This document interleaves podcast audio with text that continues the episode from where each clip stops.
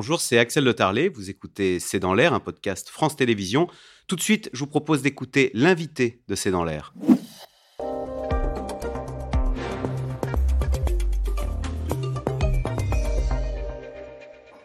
Justine Atlan, bonsoir. Vous êtes directrice de l'association e-Enfance. On vous a invité pour revenir sur euh, ce terrible drame. Hein. C'est le 12 mai dernier, l'INSEE une collégienne de 13 ans, voilà, on va voir sa photo, qui s'est donné la mort. Elle était victime de harcèlement scolaire.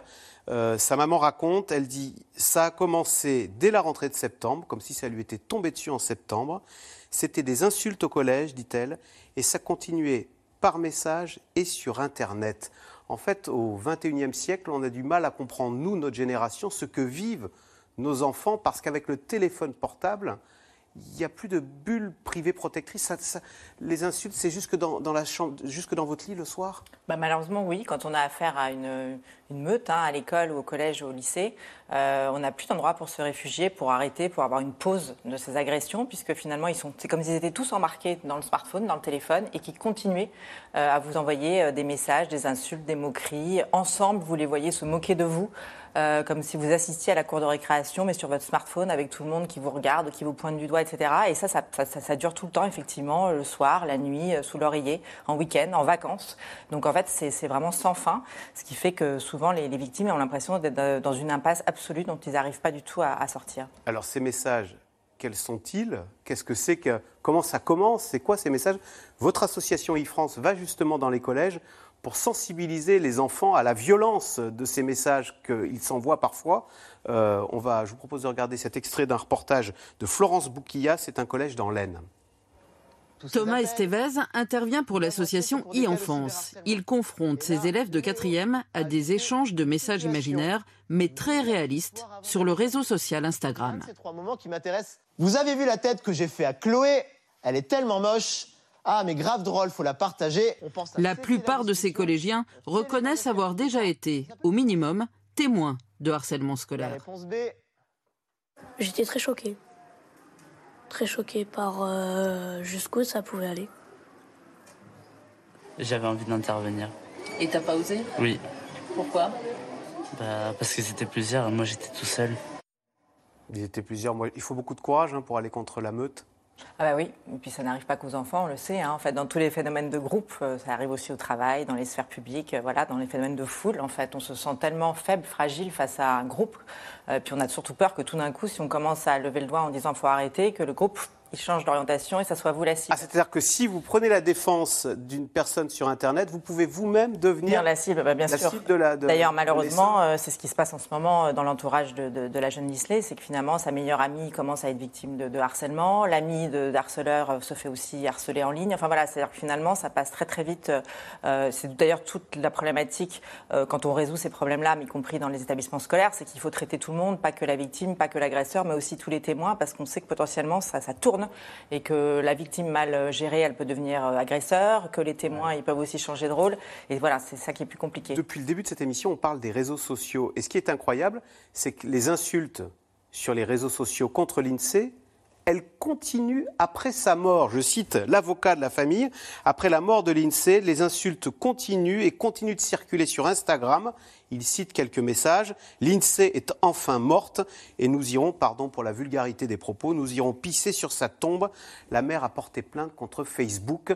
Il y a euh, un manque de... On n'arrive pas à contrôler, à interdire ces messages de haineux qui circulent entre enfants?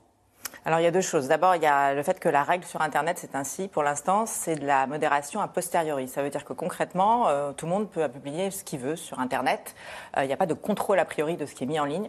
En revanche, c'est nous tous, internautes, si nous voyons quelque chose qui nous paraît euh, infamant, illégal, malveillant, on doit signaler pour porter à la connaissance d'un réseau social que ça y est, il y a un contenu chez lui qui est illégal et à ce moment-là, il intervient. Mais théoriquement, il n'est pas censé intervenir a priori. Ça, c'est la règle et c'est la responsabilité qui fait qu'ils ont une responsabilité assez faible, effectivement. Euh, pour autant, là, les propos que vous citez sont éminemment illégaux. Hein. C'est quand même totalement interdit de dire ça, surtout sur quelqu'un qui est décédé.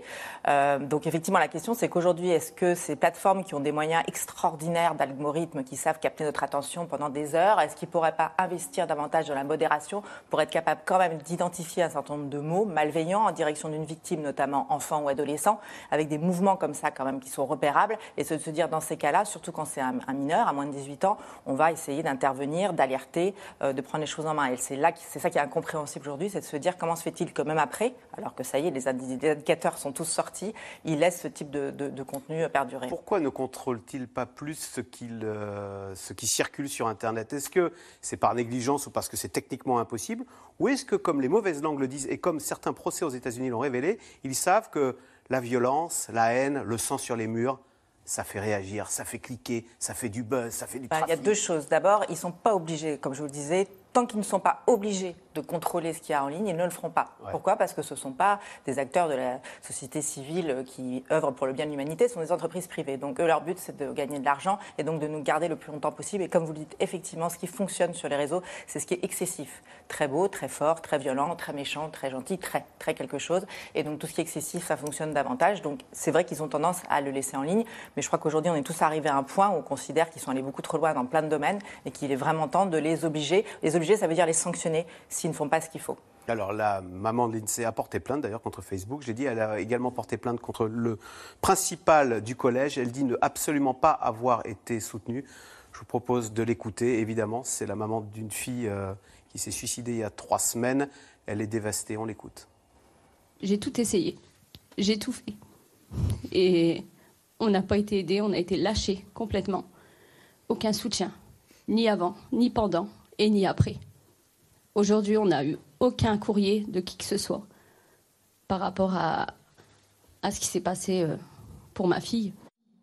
Alors, le beau-père euh, explique que quand euh, la maman de l'INSEE est allée voir les autres, enfin, le, principal à l'école, on lui a répondu si vous voulez que ça s'arrête, il faut confisquer le téléphone, interdire votre fille des réseaux sociaux.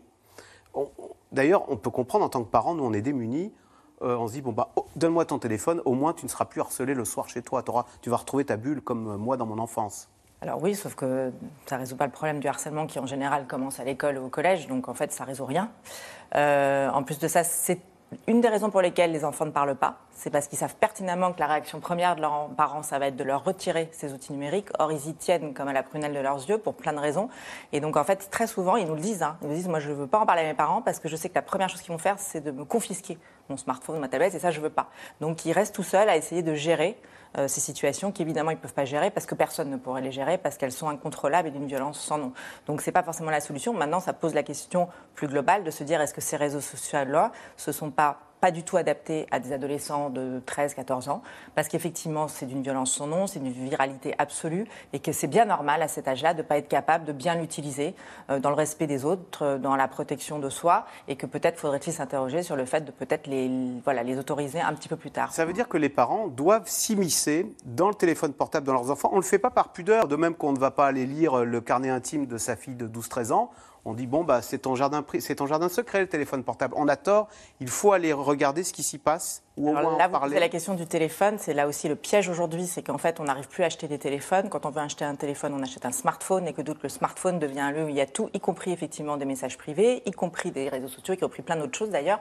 Euh, donc on peut aller regarder euh, dans le réseau social parce que le réseau social c'est un lieu d'échange, de partage public. Alors évidemment jusqu'à un certain âge, hein, mais euh, c'est vrai qu'il y a quand même un devoir de protection de ses enfants et puis de savoir un peu ce qu'ils font parce qu'on pense qu'on est là pour les protéger. Alors tous les parents, ce n'est pas le cas. À partir de 15 ans, on peut considérer qu'ils ont des vies d'ailleurs affectives et sexuelles isolées, mais on voit bien qu'à cet âge-là, et c'est normal, ils ne sont pas capables de le faire. Alors peut-être que si les réseaux sociaux faisaient leur travail, c'est-à-dire protéger les enfants chez eux sur les réseaux sociaux, les parents auraient moins besoin d'intervenir. Le problème, c'est que les parents, ils ont l'impression que les enfants sont abandonnés, livrés à eux-mêmes sur ces, ces plateformes. Alors Justine Atlan, je sais que on s'inquiète tous en tant que parents, on se soucie, on s'inquiète de se dire est-ce que mon enfant est harcelé à l'école?